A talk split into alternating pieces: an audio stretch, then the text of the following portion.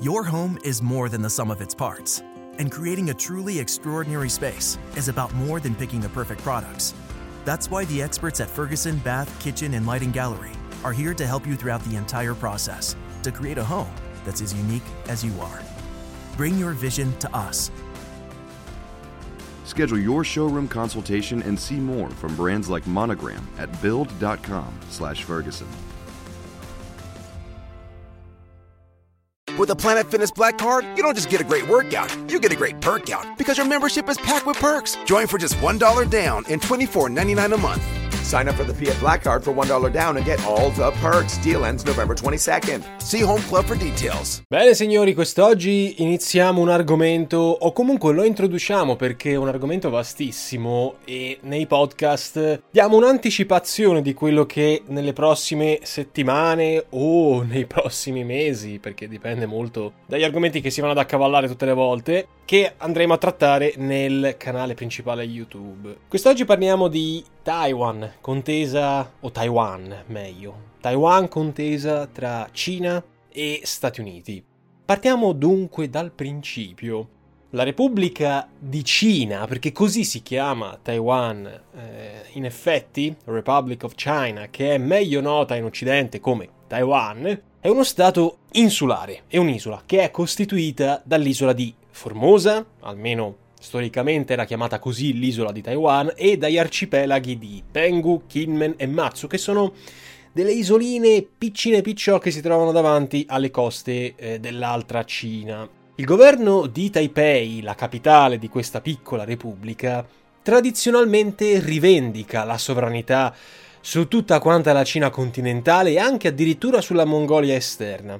Per il governo invece di Pechino, quello che noi tutti conosciamo, Taiwan o Taiwan, accidenti l'accento, è ancora oggi una provincia separatista, una provincia ribelle e da qui si causa, si genera tutto il casus belli. Guardiamo un attimo poi ai dati geografici un pochino più, più, stretti perché sono abbastanza interessanti per inquadrare la questione. Il territorio dell'isola possiamo dividerlo in due parti.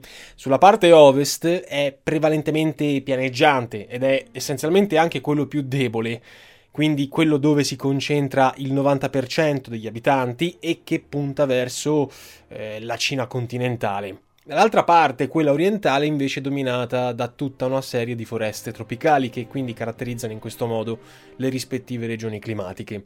A Taiwan vivono più di 20 milioni di persone, che è tantissimo considerata la, la dimensione dell'isola. Sono per lo più di etnia cinese Han, che è in fin dei conti quella stessa maggioritaria pur nel continente. Di conseguenza la lingua cinese è quella più parlata, insieme anche all'idioma locale che è il taiwanese. Poi c'è addirittura questa distinzione tra l'uso della lingua tradizionale a livello scritto rispetto a quella semplificata che viene utilizzata invece nella Cina eh, continentale. Fine primi anni 70, Taipei era considerato dal blocco occidentale come l'unico governo legittimo della Cina, mentre parlando per l'attuale, quello di Taipei oggi ufficialmente non è riconosciuto né dagli Stati Uniti, che ritirarono l'ambasciatore come ben sappiamo nel 79, né dai governi delle principali potenze mondiali, come ad esempio gli Stati membri permanenti del Consiglio di sicurezza dell'ONU, Russia, Cina, Francia, Regno Unito e così via. A riconoscere il governo di Taipei sono soltanto 15 stati. Sono stati veramente minuscoli territorialmente parlando e anche dal punto di vista, mi verrebbe da dire, diplomatico, senza insultare nessuno di questi, però effettivamente è così. Parliamo di Belize, Guatemala, Haiti, Honduras, le isole Marshall, Nauru, Nicaragua, Palau, Paraguay, San Kitts and Nevis, Santa Lucia, Città del Vaticano, Eswatini, Aka, Swaziland. Tuvalu e via dicendo. Il che, va detto, non impedisce però rapporti politici, economici, commerciali intermediati da uffici di rappresentanza nelle, nelle nazioni che contano, che fanno, diciamo così, le veci delle legazioni diplomatiche. Uno di questi, per esempio, ha sede anche nel nostro paese come ufficio di rappresentanza di Taipei a Roma. Gli stessi statunitensi che pur dicono di non avere alcun rapporto con Taiwan, comunque sotto banco tengono rapporti con esso. Diversi stati negli ultimi decenni hanno però deciso di spostare la loro sede diplomatica da Taipei a Pechino. Ad esempio, recentemente è stato il caso del Sudafrica, della Liberia, del Costa Rica. Questo anche per motivazioni, anche soprattutto per motivazioni economiche, perché chiaramente riconoscere Pechino permette a questi paesi di ufficializzare accordi commerciali che altrimenti non potrebbero fare nel caso di, del mantenere le relazioni commerciali con Taipei. E sappiamo che la bilancia commerciale pesa molto di più dal lato della Cina. Taiwan tiene comunque in debito conto le relazioni diplomatiche con il Vaticano, che ovviamente non ha rapporti ufficiali con Pechino, tanto che Chen Chengzhen, cattolico praticante, è stato nominato vicepresidente della Repubblica. Chiaramente c'è da ricordare che la religione maggioritaria a Taiwan resta quella buddista, quella cattolica interessa appena il 2% della popolazione. Questo però non ha leso la bontà dei rapporti fra la Santa Sede e Taipei. C'è anche comunque da dire che sotto il pontificato di eh, Francesco non sono mancati tentativi finora fallimentari di intessere rapporti anche con Pechino.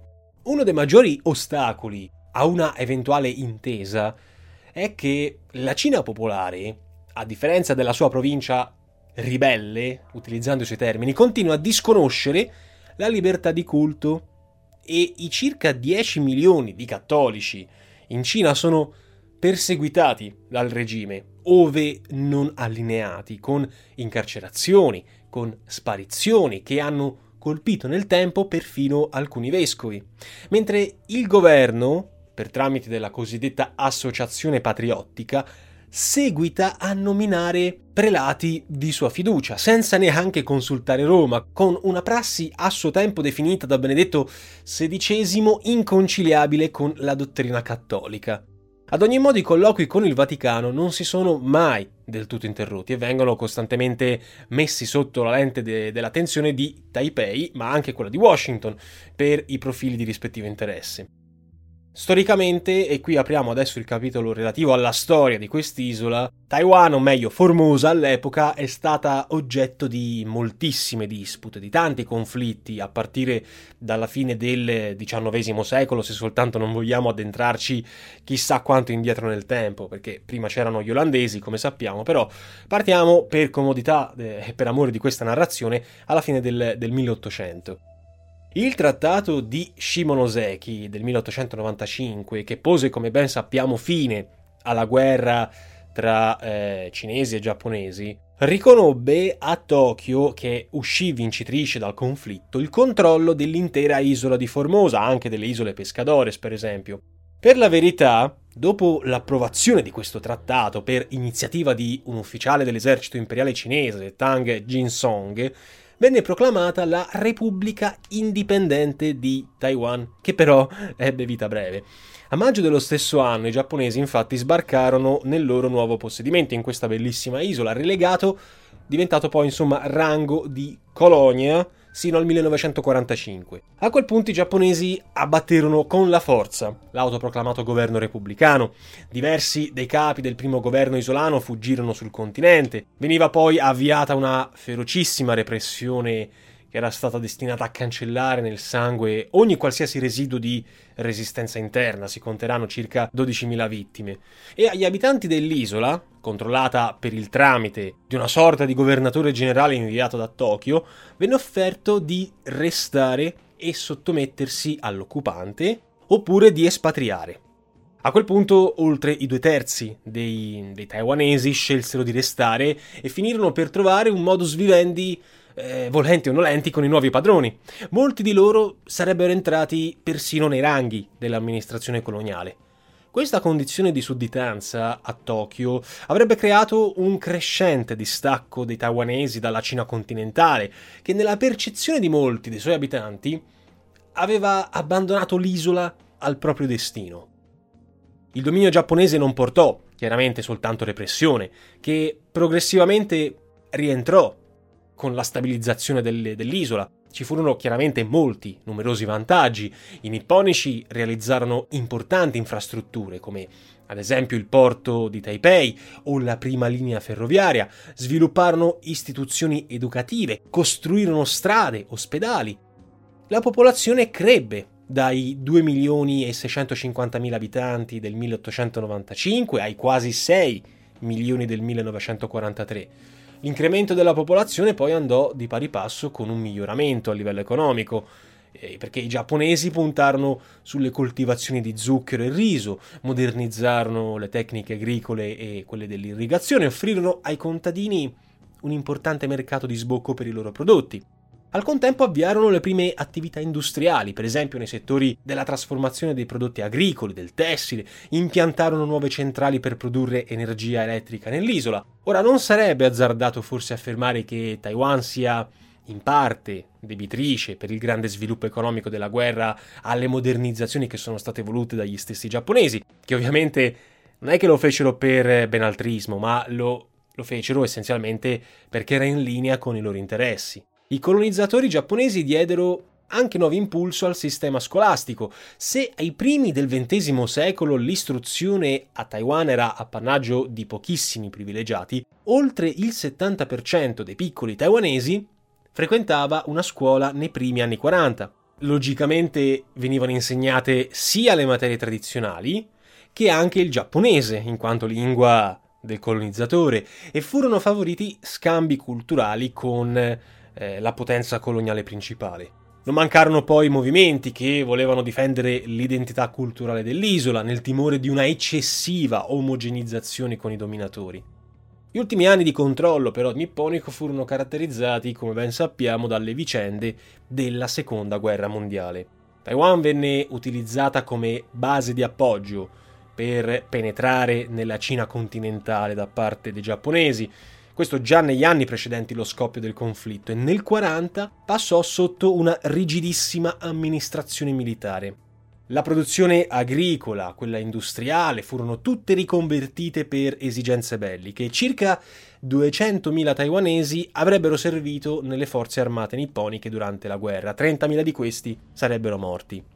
L'isola durante il conflitto venne bombardata dall'aviazione americana e che causò morte distruzione nelle città e anche nelle campagne.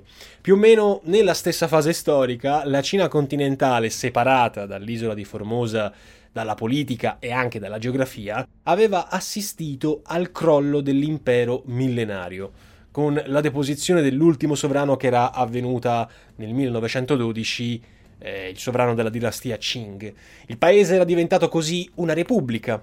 L'unico partito politico allora esistente nella Cina eh, continentale, il Kuomintang, cioè il Partito Nazionalista Cinese, era guidato da Sun Yat-sen, che aveva guidato la battaglia contro i cosiddetti signori della guerra, dei capi militari dotati di veri e propri eserciti personali che contendevano il potere al governo centrale, soprattutto nell'area settentrionale del paese. Soltanto nel 21 a Shanghai nasceva in Cina un secondo partito, quello comunista che poi ci sarebbe tutta la storia dietro, abbiamo fatto un podcast al riguardo, ma potremmo farcene un altro perché è talmente vasta la cosa.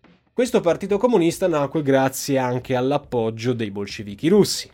In un primo momento i comunisti in Cina si allearono con la fazione progressista del Kuomintang per contrastare i signori della guerra il nemico del mio nemico, il mio amico, ma la morte di Sun Yat-sen e l'ascesa del generale Chiang Kai-shek ai vertici dello Stato e del governo eh, mise fine a questa collaborazione nel 25 e inaugurò una nuova fase caratterizzata dall'aperta persecuzione contro i membri del Partito Comunista senza per questo però neanche rinunciare alla lotta contro i signori della guerra, quindi Chiang Kai-shek puntò a tutti. Ndokoyo Koyo direbbero. Nel 28 Chiang dichiarò di aver sconfitto i signori della guerra. In realtà mm, sarebbe meglio dire raggiunse con loro un modus vivendi, li lasciò sostanzialmente tranquilli a patto che non gli rompessero le scatole e nel frattempo insediò a Nanchino il primo governo unitario della età repubblicana. Con il titolo di Gimo, generalissimo, Chiang Kai-shek accentrò ogni potere civile e militare su se stesso, avviò alcune limitate riforme in campo finanziario e educativo, ma non diedero risultati di rilievo. I comunisti nel frattempo, guidati da Mao Zedong, non intendevano riconoscere il governo di Nanchino di Chiang Kai-shek, che era appoggiato paradossalmente dall'URSS staliniana che lo sostenne praticamente fino alla fine della guerra civile. E in questo modo Mao diede vita a un esercito clandestino, non riconosciuto, che raggiunse nei primi anni 30 all'incirca le 40.000 unità e che fece ampio ricorso alla tattica della guerriglia, eh, dell'attacca e fuggi per resistere all'esercito nazionalista. Il generalissimo Chang, da parte sua, per ben quattro volte cercò di sconfiggere i suoi avversari, ma rimediò soltanto una serie di mazzate. Questo fu reso possibile essenzialmente sia dalla migliore organizzazione dei comunisti, ma anche dall'appoggio che questi ultimi riscuotevano nelle campagne, considerato che la gran parte dei contadini, allora la maggior parte, ricordiamo, della popolazione, avevano in odio il governo di Nanchino, lo, lo, lo giudicavano corrotto, incapace. Però nel 1934 le sorti del conflitto interno si rovesciarono e furono proprio i comunisti ad avere la peggio, tanto da indurre Mao a ritirarsi dal sud, nel Jiangxi del paese, verso il nord, nello Shanxi. La cosiddetta lunga marcia che lo portò da sud a nord, furono circa 8.000 km, eh, decimò i comunisti. Fu una mattanza perché partirono in 90.000 ma arrivarono soltanto in 20.000.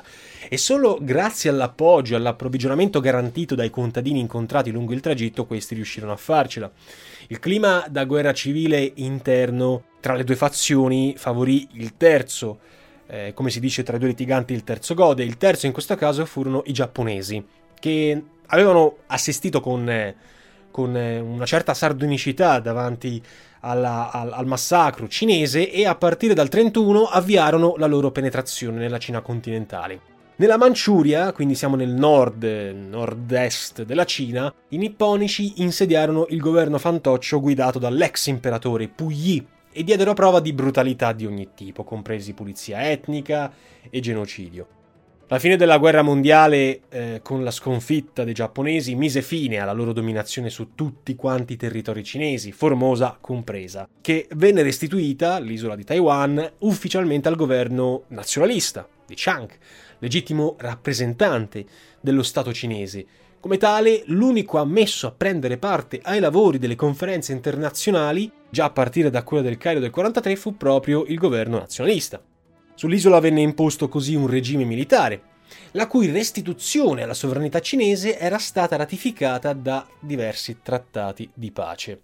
Il clima repressivo provocò tutta una serie di incidenti, di contrasti con la popolazione civile, eh, che vennero alimentati anche dalle elezioni amministrative che furono pilotate del 46 e culminarono nel massacro ordinato il 28 febbraio 1947 per reprimere le proteste popolari contro l'inflazione e la corruzione dilagante. Pare che le sommosse nel 47, eh, sotto il governo nazionalista, furono scatenate dall'arresto di una donna al mercato nero delle sigarette di Taipei. In quell'occasione furono uccisi molti leader del movimento di protesta, compresi medici, studenti, avvocati.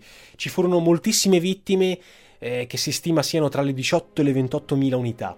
Poi ovviamente non mancarono coloro che scelsero di abbandonare eh, Taiwan per andarsene in Giappone ma invece la maggioranza decise comunque di restare come avevano fatto effettivamente i rispettivi avi al momento dell'arrivo dei giapponesi. Con l'arrivo del governo nazionalista, la prima cosa a cambiare fu il sistema educativo. Perché, come sappiamo, questa è sempre generalmente la prima cosa che cambia quando cambia un governo. Vennero inseriti nei programmi solo materie tradizionali cinesi, venne inserito l'insegnamento della ideologia ufficiale nazionalista del Kuomintang, che era il partito in potere in Cina, e questa fase eh, sarebbe durata essenzialmente fino alla presa di potere dei comunisti.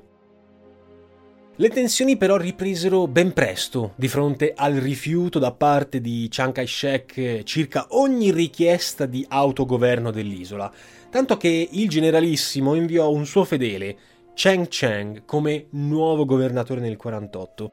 Nel 49 abbiamo, signori miei, la fase chiamata del terrore bianco, vale a dire una fase di repressione nei confronti di tutti quei comunisti o presunti tali che abitavano a Taiwan. Nel frattempo però nella Cina continentale le cose cominciavano a incendiarsi, si era acceso lo scontro tra nazionalisti e comunisti, perché durante la guerra comunisti e nazionalisti si erano momentaneamente fatti la pace, diciamo così, un patto di non aggressione per coalizzarsi contro il nemico comune giapponese. Il conflitto ufficialmente nelle sue fasi più cruente riscoppiò nel 46 e Come noto, furono i nazionalisti ad avere la peggio. Vennero ripetutamente sconfitti da una serie di battaglie tra il 48 e il 49 e appunto nel 49 furono letteralmente buttati fuori dal continente, dalla Cina continentale. E Chiang Kai-shek, con i pochi fedelissimi, riparò a Formosa, pare portandosi dietro ingenti risorse auree, protetto addirittura dalla marina statunitense. E così, visto che erano riusciti a togliere di mezzo i nazionalisti dalla Cina principale, diciamo così, il 1 ottobre 1949 Mao proclamò a Pechino, la nuova capitale, la nascita della Repubblica Popolare Cinese, diventandone il primo presidente. A quel punto c'erano due governi, uno che era insediato a Pechino e l'altro a Taipei, che non era più Nanchino ma adesso si era spostata a Taipei. Entrambe le capitali si dichiararono rispettivamente l'unica legittima capitale dell'intera Cina e, e questa cosa, diciamo, sarebbe arrivata a protrarsi praticamente fino ai giorni nostri. Per curiosità, Chang portò via numerosi oggetti provenienti dagli ex palazzi imperiali di Pechino e Nanchino. Ancora oggi questi oggetti sono custoditi al National Palace Museum di Taipei. Eh, Taipei venne proclamata ufficialmente la nuova capitale della Cina il 7 dicembre del 49 e il governo instaurato dai nazionalisti ebbe dall'inizio tratti fortemente autoritari e dispotici. Lo stesso Chang si insediò alla presidenza della Repubblica, carica che in fin dei conti avrebbe conservato fino alla sua stessa morte nel 75. In una prima fase, a Taiwan si verificò un fortissimo afflusso di profughi dalla Cina continentale. Questa cosa provocò una serie di problemi come la disoccupazione, l'aumento della criminalità, eh, la sovrappopolazione che furono accompagnati da una violenta ondata inflattiva, stimata nei primi anni intorno al 3 milioni. Your home is more than the sum of its parts, and creating a truly extraordinary space is about more than picking the perfect products. That's why the experts at Ferguson Bath, Kitchen, and Lighting Gallery are here to help you throughout the entire process to create a home that's as unique as you are. Bring your vision to us Schedule your showroom consultation and see more from brands like Monogram at build.com/ferguson. With a Planet Fitness Black Card, you don't just get a great workout, you get a great perk out because your membership is packed with perks. Join for just $1 down and $24.99 a month. Sign up for the Fiat Black Card for $1 down and get all the perks. Deal ends November 22nd. See Home Club for details. You've got goals for your small business. That's why now's the time to level up your marketing with Constant Contact. With powerful tools to find and connect with new customers, manage your social posts and events, and send automated emails and texts, you'll stand out, stay top of mind, and see results fast. Constant Contact's cutting edge technology makes marketing easy so you can focus on running your business. Start achieving your small business goals with a free trial at constantcontact.com today. Come il Giappone, Taiwan fu favorita anche dalla guerra di Corea del 50, diventando base di appoggio per le operazioni belliche degli Stati Uniti, i quali, ricordiamolo, continuavano nel frattempo a riconoscere quello taiwanese come l'unico governo legittimo della Cina, chiaramente in ottica anticomunista. Si potrebbe anzi ragionevolmente ipotizzare che se non vi fosse stato il conflitto in Corea, forse il governo di Washington avrebbe potuto valutare con vent'anni di anticipo il riconoscimento della Repubblica Popolare. Chiang Kai-shek non aveva una base solida per poter entrare sull'isola. La gran parte dei suoi sostenitori provenivano dalla diaspora dopo la sconfitta nella guerra civile, un'esigua minoranza rispetto alla popolazione complessiva dell'isola. Addirittura i cinesi provarono a riconquistare l'isola, ma fallirono miseramente nello sbarco. Nei primi anni 50, pur mantenendo in vigore un regime autoritario e anche la legge marziale che sarebbe durata fino agli anni 80, sto andando a memoria qui, decise così di introdurre una serie di misure per cercare di rendere meno avulso dalla realtà il proprio potere. Per esempio, Chiang Kai-shek nominò nuovi organismi direttivi del Kuomintang, nel quale confluirono rappresentanti della componente etnica isolana. Infatti, già nel primo decennio di dominazione nazionalista si calcola che 6 membri su 10 del partito del Kuomintang fossero originari di Taiwan. Il partito così conservò fino agli anni 80 il monopolio del potere, essere iscritti al Kuomintang era condizione imprescindibile per rivestire qualsiasi tipo di ruolo politico e il Kuomintang continuava ad ergersi come unico rappresentante ufficiale del legittimo governo cinese, con precisi riferimenti inseriti sia nella Costituzione che nel simbolismo ufficiale. Il regime di Chiang Kai-shek si connotò per, come già detto, tratti anche di nepotismo, come quando il generalissimo disegnò il figlio e successore Chang Ching-kuo alla guida degli affari politici del Ministero della Difesa, nonché degli apparati di sicurezza e propaganda, mentre l'Assemblea legislativa designava il presidente. Come visto, Chang conservò la carica fino essenzialmente alla sua morte. In ambito economico, il regime controllava le principali industrie, le principali infrastrutture, pur lasciando, diciamo così, a differenza della Cina continentale di Mao, ampio spazio alla iniziativa privata, ovviamente prediligendo i fiancheggiatori, eh? Nel settore agricolo fu avviato poi un grande programma di riforma terriera che previde anche l'esproprio di molti latifondisti. Ad ogni modo, questi ultimi, i latifondisti, furono ampiamente ristorati, a differenza di quanto avvenuto nella Cina di Mao, e poterono così avviare nuove proficue attività economiche nei settori industriali e commerciali per conto loro. Negli anni 60 furono poi portati a termine, con un discreto successo, tutta una serie di processi di industrializzazione, in particolare quelli nel settore della produzione di energia elettrica, che fecero innalzare del 40% anche i livelli medi retributivi, ma tornando alla questione della politica estera, l'alleanza militare con gli Stati Uniti perdurò anche dopo la guerra di Corea. Nel 1954 fu firmato il Trattato di mutua assistenza e furono erogati generosi finanziamenti che contribuirono ad alimentare gli apparati istituzionali ma anche repressivi del regime di Chiang Kai-shek. Negli anni 60 Taiwan sarebbe stata ancora una volta una base di appoggio importante per la strategia bellica degli Stati Uniti in Vietnam. Questo rapporto di mutua assistenza però, come noto, si sarebbe interrotto nel 71, quando ci sarebbe stata questa sorta di valzer politico rappresentato dall'ingresso della Cina popolare all'interno dell'ONU, con lo stesso supporto degli Stati Uniti, che riconobbero così una situazione di fatto che perdurava da due decenni.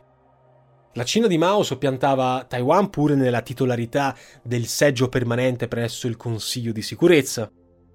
I primi anni 70 comunque sull'isola di Taiwan, per non concentrarci sulla questione cinese continentale, furono caratterizzati da una maggiore liberalizzazione in campo economico e anche da una crescita delle esportazioni. Le imprese straniere a Taiwan erano incentivate, venivano offerte loro condizioni molto favorevoli negli anni 70 per investire sull'isola e stabilire proprie filiali produttive, in questo modo migliorarono le condizioni generali della popolazione con eh, servizi, istruzione e chiaramente una, un business più efficiente. Cresceva anche la classe dei piccoli proprietari terrieri. Nonostante la crisi petrolifera che colpì anche Taiwan, in realtà nell'isola si parlò di un vero e proprio miracolo economico, che fu caratterizzato da una distribuzione più giusta della ricchezza tra tutti gli abitanti, cosa che diede vita a un'importante classe media, favorì la fioritura di nuovi movimenti culturali come la cosiddetta Nativist Literary Debate e risalirono a questo periodo anche i primissimi movimenti per la richiesta di maggiori voci di democrazia interna. Gli attivisti per i diritti umani, prima e dopo la morte eh, del generalissimo più volte denunciarono il regime dittatoriale a partito unico, più volte chiesero la fine della legge marziale e la fine delle libertà per Taiwan. Lo sviluppo di nuove visioni culturali cominciava a palesare timidi segnali di cambiamento. Infatti, nonostante la repressione ufficiale, i sostenitori della nuova eh, letteratura, che in realtà mirava a diffondere nuove idee, cominciarono ad avere un certo sostegno della popolazione e i primi esponenti critici del regime del Kuomintang cominciarono ad aggiudicarsi pian piano seggi nelle assemblee locali, nonostante chiaramente il permanere capillare del controllo del partito sulle procedure elettorali. Furono in questo modo organizzate le prime manifestazioni pubbliche per promuovere la democrazia, Soltanto nella seconda metà degli anni Ottanta, Chang Ching-kuo, il figlio eh, di, del generalissimo, che aveva avviato un processo di taiwanizzazione, diciamo così, delle strutture politiche e di partito, abolì definitivamente la legge marziale e il regime militare nel 1987 e ammise per la prima volta legalmente l'esistenza di altri partiti di opposizione. Furono proprio esponenti del già menzionato movimento culturale Nativist Literary Debate a dare vita al primo partito organizzato di opposizione, il DPP, il Democratic Progressive Party, cioè il Partito Progressista Democratico. Le prime elezioni presidenziali multipartitiche a Taiwan furono vinte dal candidato comunque del Kuomintang Lee Teng-hui nel 1988, un economista già vice del figlio di Chiang Kai-shek ma nonostante ciò, nonostante il fatto che avesse comunque vinto di nuovo il Kuomintang, si apriva con lui una nuova fase politica. Infatti nell'85 era nata un'apposita organizzazione, l'Alleanza degli Aborigeni Taiwanesi, diciamola così dall'inglese, guidata da Yi Chang Paluer, che rivendicava pari diritti per gli aborigeni, cioè i taiwanesi, l'etnia taiwanese che era quella in fin dei conti originaria ancora prima dell'arrivo della, dell'etnia Han. Nei primi anni 90 il Democratic Progressive Party conseguì importanti vittorie elettorali, si aggiudicò la maggioranza dei seggi in Parlamento e anche eh, la nomina del sindaco di Taipei. Nei primi anni 2000 venne eletto per la prima volta alla carica presidenziale un esponente dello stesso partito, Chen Shui-bian, sostenitore della via taiwanese all'indipendenza, grazie al cui impulso fu varata una revisione costituzionale che ribadiva ancora una volta l'indipendenza da Pechino e aboliva il Consiglio per l'unificazione nazionale, cioè quell'organismo che era stato istituito negli anni 90 per sovrintendere una eventuale unificazione con la Cina. Attualmente a livello politico l'alternanza tra le due grandi forze politiche, cioè tra il DPP e il Kuomintang, ha dato vita, diciamo così, sull'isola a un assetto compiutamente democratico, quantomeno non dico pluripartitico, ma almeno bipartitico, a differenza della Cina popolare dove oggi, come noto, il Partito Comunista è l'unico legalmente ammesso. Ogni quattro anni a Taiwan i cittadini eleggono a suffragio universale diretto il Presidente della Repubblica, che dal 2016 è una donna, il capo di Stato, Tsai Ing-wen, esponente del DPP. Il Kuomintang oggi invece anche in Parlamento è all'opposizione e il Presidente della Repubblica a Taiwan esercita il potere esecutivo e nomina il primo ministro, ma anche tutti i membri del governo. Quindi è una figura molto importante, come ben possiamo capire, non è soltanto una sorta di eh, figura simbolo. Oggi Taiwan è una delle cosiddette quattro tigri asiatiche, assieme a Singapore, Corea del Sud e Hong Kong, per indice di sviluppo economico, per importanza della produzione tecnologica, tessile, industriale in generale, con un prodotto interno lordo molto alto rispetto alla media mondiale. Nel 2019 il World Economic Forum collocava Taiwan al dodicesimo posto al mondo su 141 stati nel rapporto globale sulla competitività, grazie soprattutto a un'efficace politica di investimenti pubblici. Le industrie però taiwanesi sono molto, ma molto efficienti, competitive nel settore non solo del tessile, ma anche dell'alta tecnologia, della metallurgia, della siderurgia, oltre che gomma, carta e cemento. Tra le maggiori imprese abbiamo ad esempio la Acer, la Asus nel settore informatico, la MSI. Non mancano anche rapporti economici tra le due Cine. Nel 2019 è stato infatti calcolato che circa un quarto dell'interscambio commerciale di Taiwan avviene con la Cina popolare. Come dire, divisioni politiche e militari ci possono pure stare, ma signori miei, gli affari sono affari. Il governo di Pechino non ha mai accettato o riconosciuto la dichiarazione di sovranità di Taiwan, approvando anzi nel 2006 la cosiddetta legge antisecessione. Ha sempre perseguito questa politica della One China Policy. Taiwan chiaramente per il momento continua a godere della protezione militare statunitense, nonostante dal 79 non esistano più relazioni diplomatiche ufficiali con Washington. Va detto che prima e dopo il riconoscimento di Pechino da parte degli occidentali non sono mancati momenti di scontro e tensione, perché nel 1958, in piena guerra fredda, le isole di Quemoyo e Matsu furono cannoneggiate dall'esercito cinese. Gli scontri che seguirono, accompagnati da attacchi aeronavali, finirono con la vittoria taiwanese, principalmente grazie al supporto militare degli americani, che hanno sempre garantito importanti forniture militari al loro alleato, come aerei, difese antimissilistiche e via dicendo. In cambio Taipei ha permesso durante il corso della guerra fredda, agli americani di instaurare postazioni militari sul proprio territorio come strumento per sorvegliare i cinesi e anche per monitorare la questione nel Mar Cinese meridionale. I cinesi, domanda che noi molto spesso ci facciamo, potenzialmente disporrebbero delle forze per invadere l'isola? Eh, sarebbe sinceramente difficile negarlo. Sì, le possiedono, se teniamo conto della elevatissima capacità produttiva della loro industria bellica, della possibilità di minare le acque per bloccare il traffico vitale marittimo intorno all'isola. Ricordiamo che a fine novembre del 2021 e per due volte nello stesso mese, secondo quanto riportato dall'AGI, che a sua volta riprendeva un comunicato emesso dalle forze armate cinesi, Pechino ha inviato forze navali e aeree per pattugliare lo stretto di Taiwan, in coincidenza, non certo a caso, con l'arrivo a Taipei di una delegazione di membri del Congresso degli Stati Uniti, con l'avvertenza che la Cina popolare manterrà sempre, e qui cito, un alto livello di allerta, prendendo tutte le misure necessarie atte a contrastare qualsiasi interferenza da parte di forze esterne e separatiste. Analoghe dure proteste erano state sollevate dal governo comunista per effetto anche di un'altra visita, quasi nello stesso periodo, da parte di una delegazione degli stati baltici, in questo caso della Lituania, a Taipei. Pechino per ritorsione ha attuato un declassamento dei rapporti diplomatici con Vilnius. La Lituania non considera di buon occhio la Cina e i cinesi hanno protestato anche quando, agli inizi del novembre 2021, una delegazione del Parlamento dell'Unione Europea, tra i componenti c'era anche l'italiano Marco Dreosto, ha visitato Taiwan.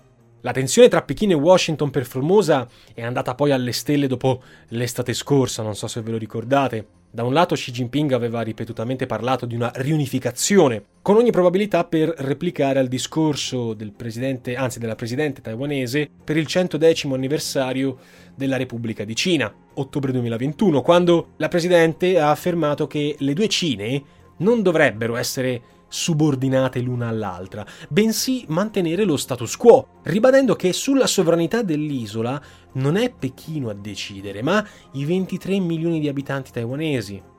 Chiaramente Taiwan non è stupida e consapevole della minaccia del suo ingombrante vicino, in particolare della capacità diplomatica, ma economica anche, di Pechino di isolarla, come riportato espressamente nell'ultimo report del Ministero della Difesa di Taipei delle scorse settimane, dove vengono citate le 554 incursioni aeree eh, cinesi effettuate dal settembre 2020. Gli Stati Uniti conservano le loro postazioni militari e i propri uomini sull'isola, parlano apertamente di atteggiamenti provocatori di Pechino, ma sono in molti a domandarsi appunto fino a che punto Washington sarà disposta a spingersi per difendere il suo alleato. È vero che Joe Biden a ottobre ha offerto la sua garanzia all'isola, ha ribadito il cosiddetto accordo di Taiwan, il quale, in base al Taiwan Relations Act risalente al 1980, stabilisce che il governo americano considera Taiwan parte della Cina, mantenendo per forza relazioni diplomatiche formali soltanto con Pechino, ma la storia insegna che nel linguaggio diplomatico non sarebbe la prima volta che alle parole non seguono i fatti. Ricordiamo che Taiwan non fa parte dell'ONU dal 71 e delle organizzazioni ad essa collegate, per esempio l'OMS. In astratto, dopo il varo della nuova Costituzione, ispirata al principio indipendentista e il netto rifiuto di Pechino circa ogni riconoscimento dell'autonomia della provincia ribelle, in questo caso si potrebbero profilare due scenari. Il primo è il mantenimento dello status quo, cioè indipendenza di fatto di Taiwan sotto l'ala protettrice che fa finta di nulla degli Stati Uniti, Secondo scenario, l'occupazione cinese, più o meno militare oppure anche soltanto per via diplomatica, con conseguenze difficilmente prevedibili. Questo potrebbe creare nuove pericolose contrapposizioni tra Pechino e l'Occidente, tra NATO e Stati Uniti, in testa. Qualcuno ha letto nel recente ritiro americano da Kabul la volontà, per quanto sicuramente non l'unica ragione, della decisione americana di concentrarsi maggiormente nell'Indo-Pacifico. L'ONU difficilmente potrebbe intervenire, e non solo perché non riconosce Taiwan, ma soprattutto per via del diritto di veto di cui Pechino dispone in seno al Consiglio di sicurezza.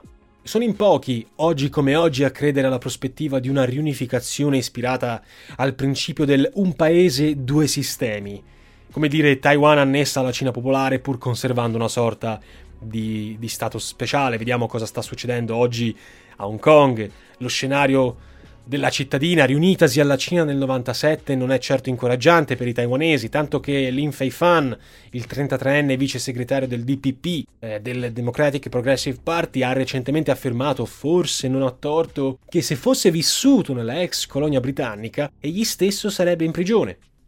Nelle scorse settimane è circolata la notizia che i governi di ben sette paesi, Stati Uniti, Regno Unito, Canada, Australia, Spagna, India Corea del Sud, hanno approvato nuove forniture militari e tecnologiche per Taiwan, inclusa una flotta di sottomarini che servirebbero a sorvegliare le acque del Mar Cinese meridionale. Il Giappone, pare geloso delle sue tecnologie, non ha preso parte all'iniziativa, la quale comunque, la si inquadri, ha una chiara finalità di deterrenza verso le mire cinesi.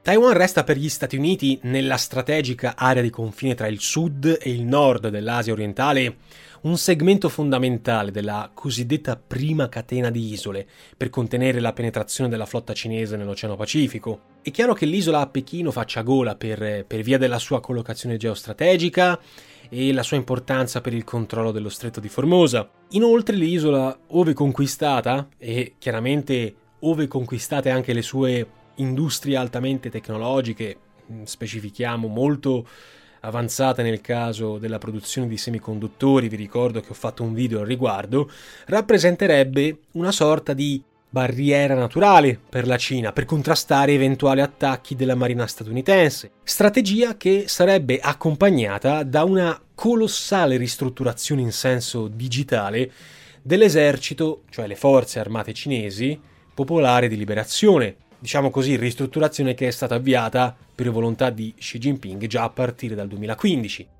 Possiamo quindi concludere che sull'indipendenza di Taiwan grava una sorta di ipoteca e forse la garanzia americana in questo caso non potrebbe essere assolutamente sufficiente per evitarne la riscossione. Come si suol dire, soltanto il tempo saprà dirci, ma per il momento le premesse non sono affatto ottimiste.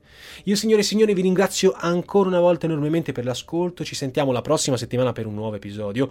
Mi raccomando state attenti al canale YouTube che nelle prossime settimane usciranno degli argomenti caldissimi, uno dei prossimi è Operazione Gladio, che penso vi stupirà. Per Aspera ad Astra. Your home is more than the sum of its parts. And creating a truly extraordinary space is about more than picking the perfect products. That's why the experts at Ferguson Bath, Kitchen, and Lighting Gallery are here to help you throughout the entire process to create a home that's as unique as you are. Bring your vision to us. Schedule your showroom consultation and see more from brands like Monogram at build.com/ferguson.